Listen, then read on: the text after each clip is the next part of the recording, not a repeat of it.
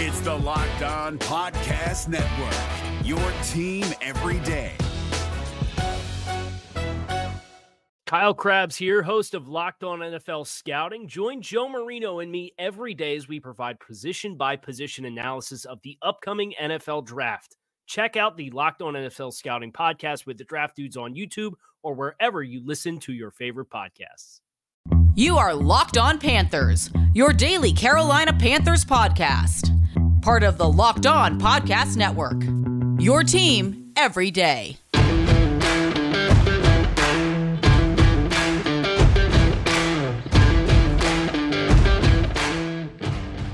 Welcome into another edition of the Locked On Panthers podcast, a part of the Locked On Podcast Network. I'm your host, as always, Julian Council. Talking Carolina Panthers with you every Monday, Tuesday, Wednesday, Thursday, and Friday. Your team every day. That's what we do here on the Locked On Podcast Network. Make sure to check out the show and watch the show, and, of course, subscribe to the show over on our Locked On Panthers YouTube channel. And if you're watching on YouTube right now, you're seeing that I have a way different background. Got my TV back there, got the bar back there. Listen, doing the show on YouTube where I did it on my couch was always so uncomfortable. Like, I would start profusely sweating on the show just trying to do it there. So I'm going to sit back, kick back. Background's going to look different. I'm just trying to be as comfortable as possible. So if you're like, and let me adjust the camera while I'm at it. So if you're watching me like, wow, different background, a lot going on. Well, it's a podcast I got to do on YouTube. They forced me to do it this way. Thank you to everyone who watches on YouTube. But again, as you've known, I hate doing it on YouTube as far as like the whole like production aspect of it. And I have like the absolute worst setup. Like my kitchen's over here, my living room's over here, and then my bedroom's back there. Like at least I have a one bedroom. I hate the setup. I need a desk. Well, this is the best way I'm going to be able to do it as things are moving around. So there's that. Okay, if you check out the podcast, wherever you find your favorite podcast, keep doing that. Rate, review, subscribe, of course. And follow me on Twitter at Julian Council, where every single Friday I answer your weekly Friday mailbag questions here on the show. So to participate in this week's edition of the weekly Friday mailbag, either at me or DM me on Twitter at Julian Council. Today's episode of Locked On Panthers is brought to you by our friends over at PrizePicks.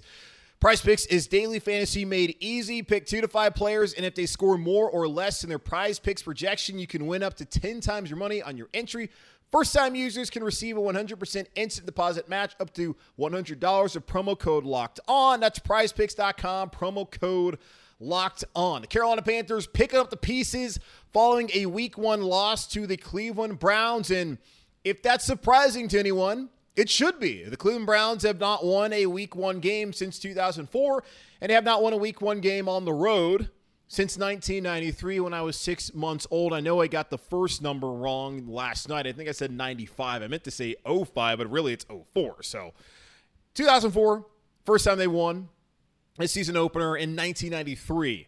That's how long it's been since they've won a season opener on the road, 26-24. Cade York knocking home that 58-yard field goal to win the game, and I'm still just, like, baffled that he made that kick. Like, good for him, man, because that was not expected. But Carolina Panthers' performance wasn't great. And I understand there's a lot of people out there still bitching and moaning about the penalties at the end of the game, and rightfully so. The Carolina Panthers lost on Sunday because of two main things. The offense got off to a slow start, and the defense could not stop the run and get off the field. And, of course, you can add a third thing, those two penalties.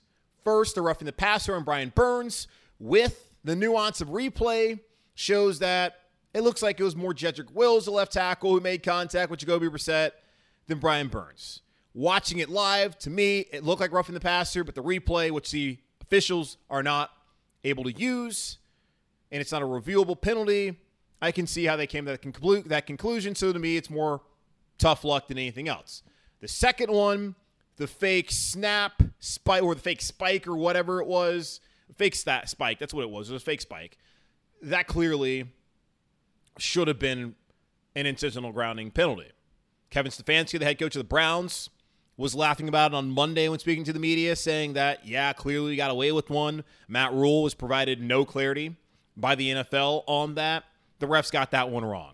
That being said, those two penalties were only another symptom to the main problem the Carolina Panthers had, and that was the offense started off slowly and the defense was just not good Sunday afternoon against the Cleveland Browns.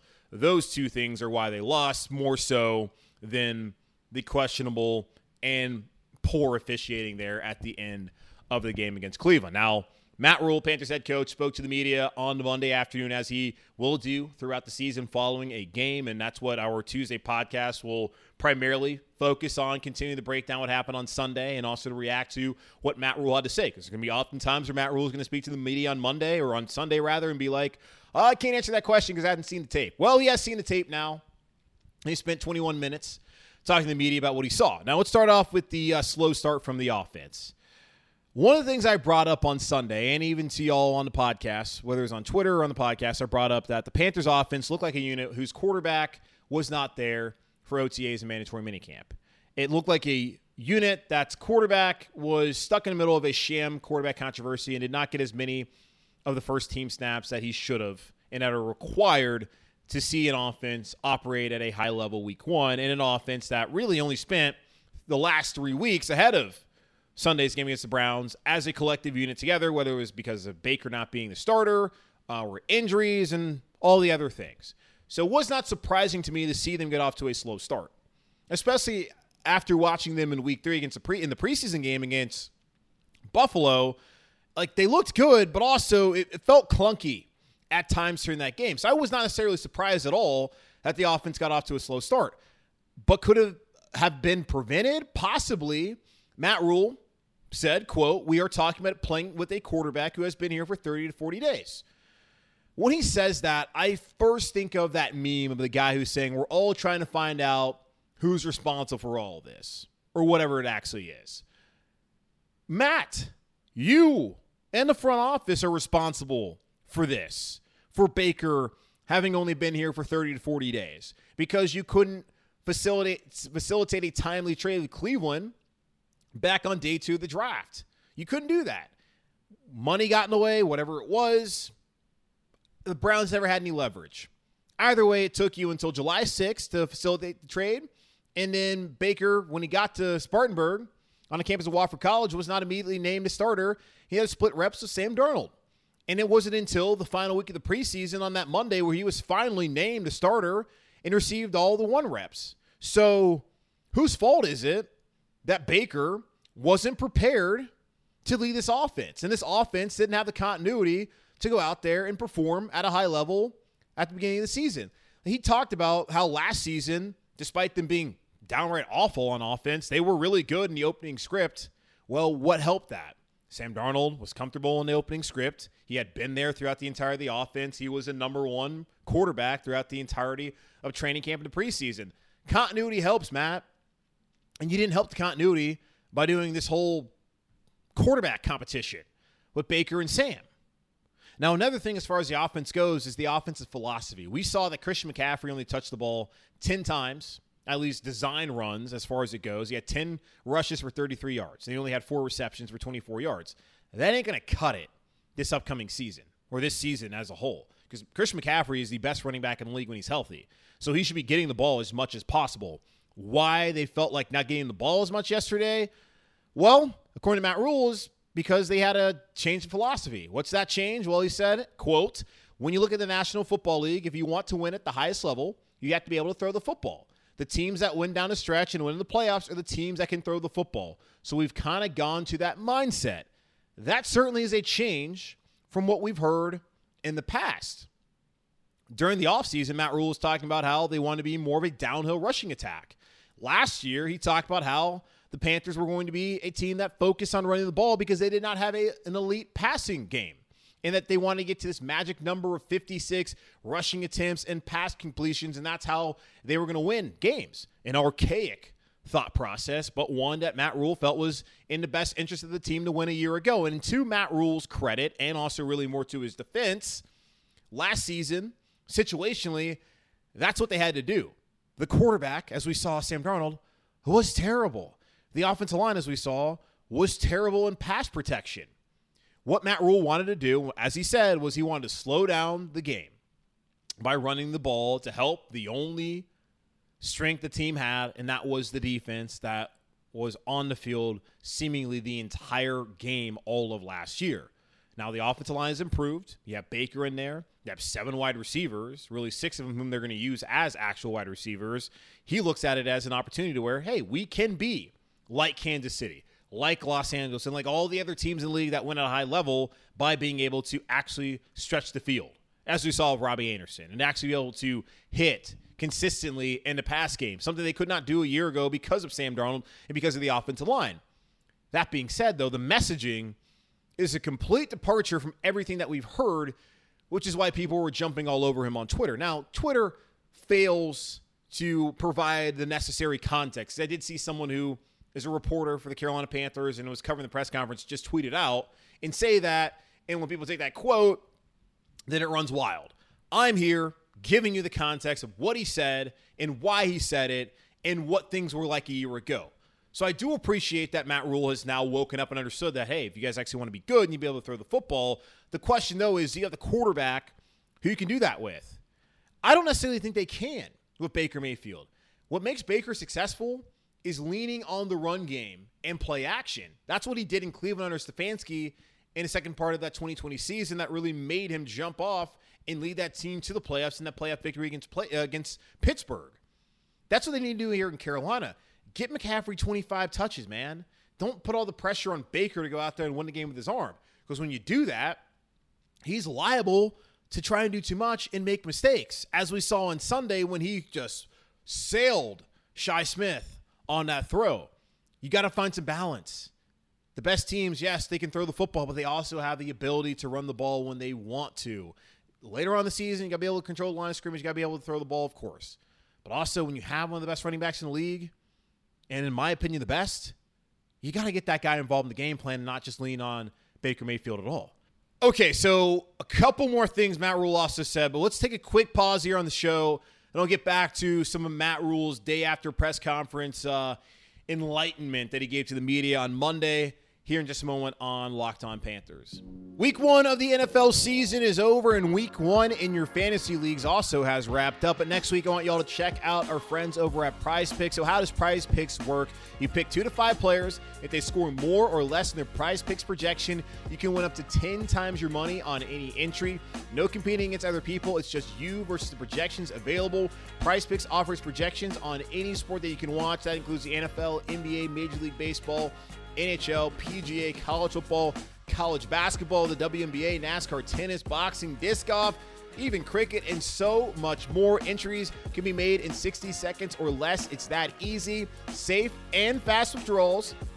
Currently operational in over 30 states and up north in Canada. So download the PrizePicks app today or go to prizepicks.com to sign up and play daily fantasy sports. First-time users can receive a 100% instant deposit match up to $100 with promo code LOCKEDON.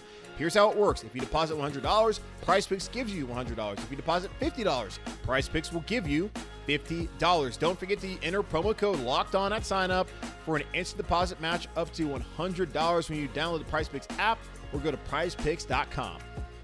Our next partner has a product I use literally every day, and I think that you should make it a part of your daily routine as well. It's AG1 from Athletic Greens. So what's in this stuff? With 1 delicious scoop of AG1, you're absorbing 75 high-quality vitamins, minerals, whole food source superfoods, probiotics, and adaptogens to help you start your day right. This special blend of ingredients supports your gut health, your nervous system, your immune system, your energy, recovery, focus, and aging, all of those things.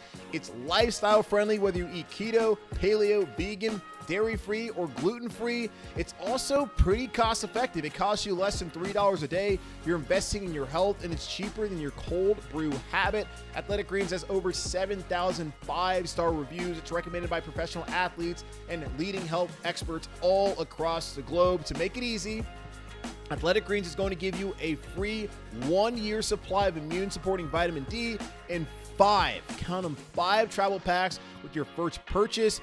All you have to do is visit athleticgreens.com/NFL Network. Again, that's athleticgreens.com/NFL Network to take ownership over your health and pick up the ultimate daily nutritional insurance.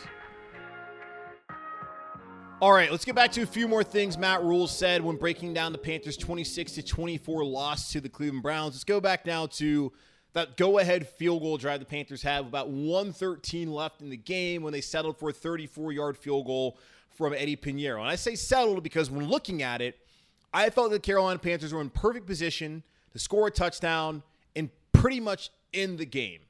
With 1:13 left, even with Jacoby Brissett at quarterback, Cleveland still had an opportunity to only move the ball, as we saw 35 yards, aided by the referees, mind you, but only 35 yards put themselves in position to attempt a field goal, where apparently, according to Jay Feely, who was on the call on the game of CBS on Sunday, Cade York, who just nailed that 53-yarder, was making kicks from 60 yards plus consistently during warm-up. So Cleveland did not have to go very far.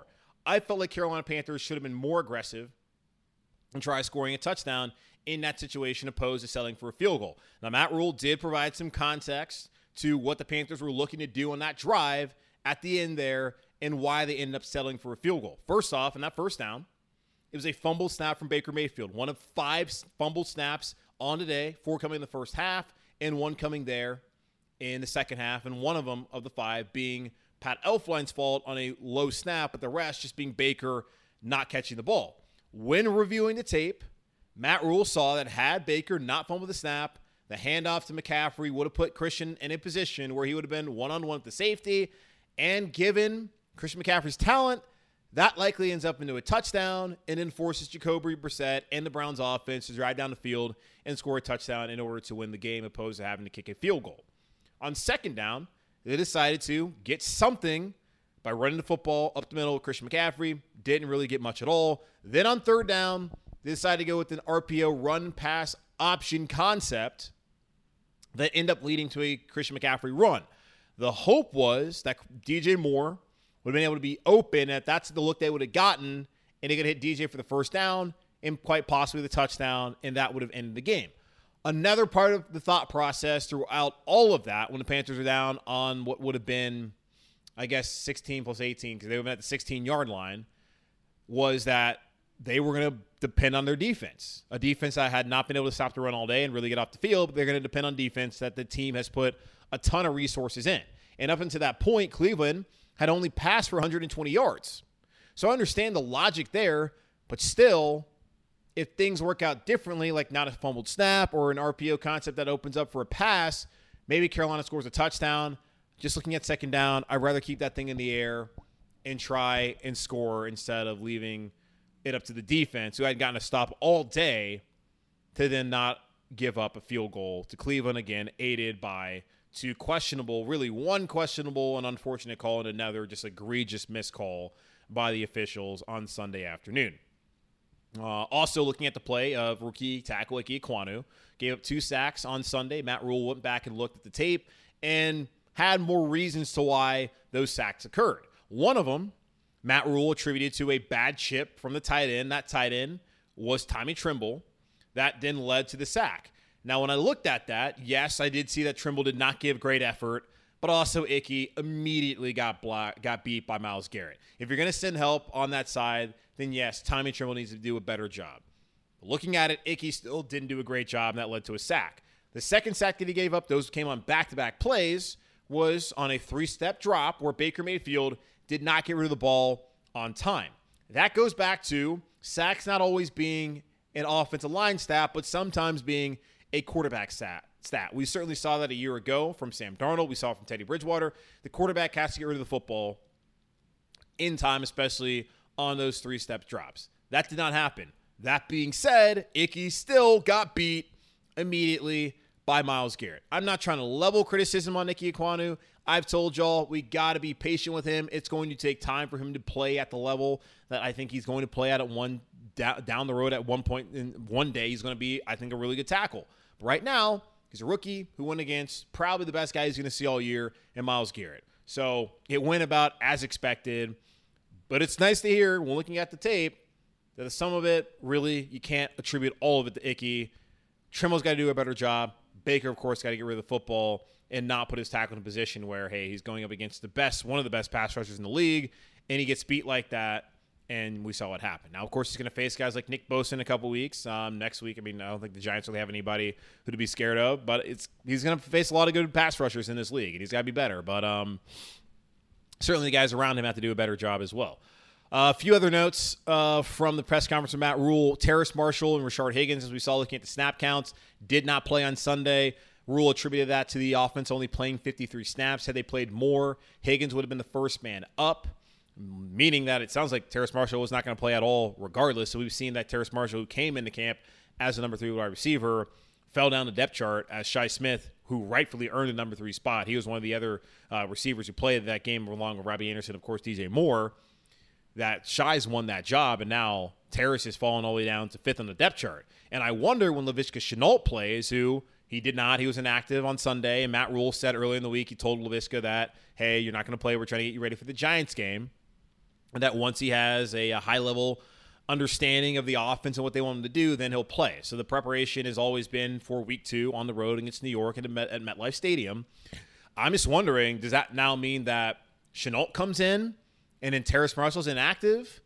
What might allow Terrace Marshall to still be active on Sunday is the fact that Andre Roberts, the ace return man for the Carolina Panthers, injured his knee, and Matt Rhule up until this point this week is discouraged that he'll even play on Sunday, meaning that Shi Smith, Laviska Shenault, Chuba Hubbard will all be options. The return kicks, I think Shi probably is going to be the main option for Carolina.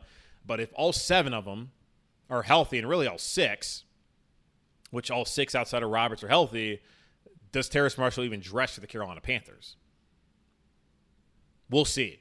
But Shenault will be a part of the game plan, it looks like, this upcoming week as head of New York to play the Giants, who are 1-0 after a big win on Sunday against the Tennessee Titans. And speaking of the Giants and that win against the Tennessee Titans, they ran for 238 yards.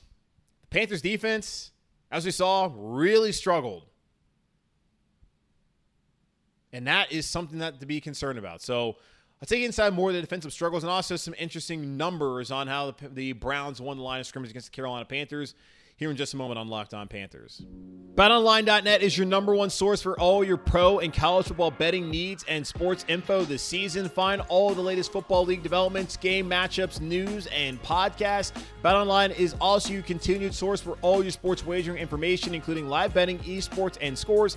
The fastest and easiest way to check in on all your favorite sports and events, including Major League Baseball, MMA, boxing, and golf. Head to the website today or use your mobile device to learn more about the trends and action. BetOnline, where the game starts.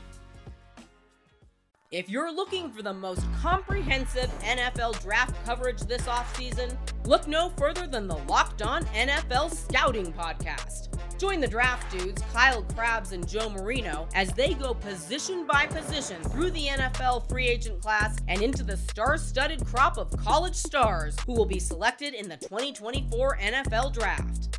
If you want to know who your favorite NFL team should be adding to its roster, you need to check out Locked On NFL Scouting, available on YouTube and wherever you get your podcasts. Part of the Locked On Podcast Network, your team every day. Blame the officiating if you want, but the Carolina Panthers lost this game because they got off to a slow start on offense, and defensively, they could not get off the field. Now, football can be as simple as winning the battle at the line of scrimmage. And looking at the game on Sunday, the Panthers lost defensively at the line of scrimmage. On offense, they lost at the line of scrimmage. It really doesn't have to be any more complicated than that. Now, ESPN.com has their pass rush win rate stats. And looking at some of the top 10 performers at the edge rusher position in week 1 across the National Football League, 2 of them were on the Cleveland Browns, Myles Garrett and Jadeveon Clowney. 2 guys who, going to last week, we were concerned about what kind of impact that they would have on the game. Now, hoping that Taylor Moton on his side would take care of business. Ickey Ekwonu on his side, would he take care of business? And as we saw, he gave up 2 sacks.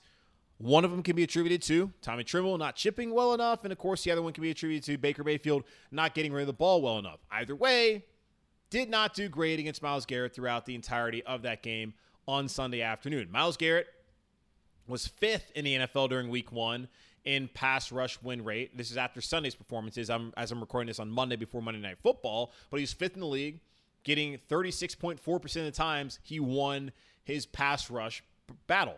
Clowney was tied 8th at 25% of the time winning his pass rushes. And then defensively as well on the defensive line, Jordan Elliott, their defensive tackle, was tied for 3rd in the NFL in pass rush win rate among all defensive tackles, with 25% of the time winning his pass rushing battles against the Panthers' interior offensive line. If that continues, the Panthers are going to have issues throughout the entirety of the season. The offensive line, on paper, should be much better. But as we saw week one, running the ball and trying to protect the passer, they did not do a good job, as illustrated even further by ESPN's pass rush win rate performance stats. Now, defensively, that was really the issue. I mean, the offense, okay, they got off to a slow start. I understand that. There are reasons why, and I blame the coaching staff more so for waiting to make Baker the starter, and even the front office for waiting to bring Baker in. That led to the offense starting as slow as they did. But once they got going, they were clicking, and hopefully that will be what we see moving forward to start out the game starting on Sunday against the New York Giants. Now, the Panthers' defense has to be much better. Matt Rhule talked about on Monday that they missed 17 tackles, which resulted in 190 yards after contact. Jeremy Chin, who spoke to the media as well on Monday in the locker room, said they missed 18. So 17, 18, whatever it is, that is a number that is way too high. And I get it. They were trying to tackle Nick Chubb, and Nick Chubb is one of the best running backs in the league because he's able to break tackles and do what he did to the Panthers on Sunday afternoon. But he made it look easy. And the Panthers can't make the excuse like college teams make where, oh, we don't tackle during the preseason. Well, the Panthers had preseason games. They had the joint practices with the Patriots. Like, they have opportunities to go out there and actually tackle. And the first team defense played enough to the point where that should not have been the issue that it was on Sunday afternoon. So they got to get that tightened up. They also didn't help matters by having 5 defensive penalties that helped extend drives on Sunday afternoon. We saw it from J.C. Horn. We saw it from C.J. Henderson. All the corners had issues and made mistakes. And Matt Rhule said that, hey, we got to look at J.C. He's still young, didn't play much at all last year. He didn't play that much during the preseason, really practice at all because of the foot injury that he's trying to recover from a year ago when he broke his foot in Houston on the road during that Thursday night football game. So it's going to take him some time. But the defense, they don't really have much time to get things figured out because it's only going to get more difficult this Sunday when they face the New York Giants, who ran for 238 yards rather against Tennessee Titans. And Saquon Barkley, I don't know if you watched the game at all or looked at the highlights, he looked like the old Saquon. He was running through guys. He showed that speed, that athleticism. He was breaking tackles. The Panthers, if they give the same performance that they gave on Sunday, they're going to allow New York to run for 200 yards all over them once again. So they don't have time to wait. And Matt Rhule talked about how they wanted to lean on that defense, because the offense was going to take some time to come along. And it didn't surprise that the offense took some time to come along. They were trying to lean on the defense, and they could not do that on Sunday. If anything, you put the loss more on the defense than the offense. The offense, they came and eventually brought the team back and put them in position to win that game. The defense just didn't get stops. And even with the roughing the passer penalty, that was unfortunate.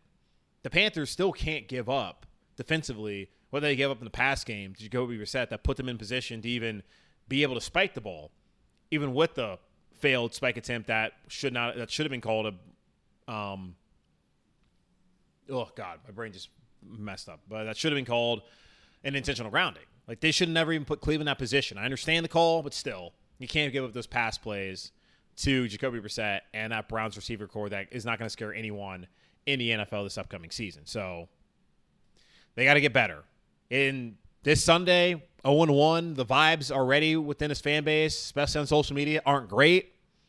They got to win on Sunday, because 0-2, the Boo Birds came out on Sunday at Baker Stadium. It's only going to get worse moving forward. Matt Rhule cannot find a way to win that game against a first-year head coach in Brian Daboll and a quarterback who's fighting for his life in Daniel Jones, and a team that on paper just is not expected to do much at all in the New York Giants. So that's something they got to figure out here on Sunday afternoon. But we'll continue to break all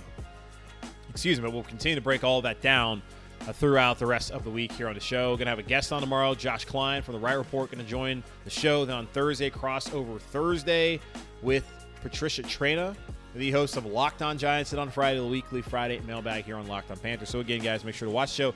Subscribe to the show over on YouTube. Check us out wherever you get your podcasts. Follow me on Twitter at Julian Council, where you can DM me or at me on Twitter to participate in the weekly Friday mailbag. But in the meantime, stay safe, be happy, be whole. As always, keep pounding, and I'll talk to y'all on Wednesday.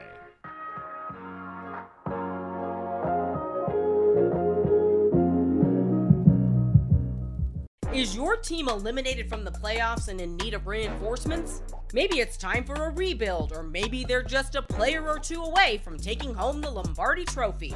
Either way, join Keith Sanchez and Damian Parson for Mock Draft Monday on the Locked On NFL Draft Podcast. They'll tell you which college football stars your team will be taking in the 2024 NFL Draft.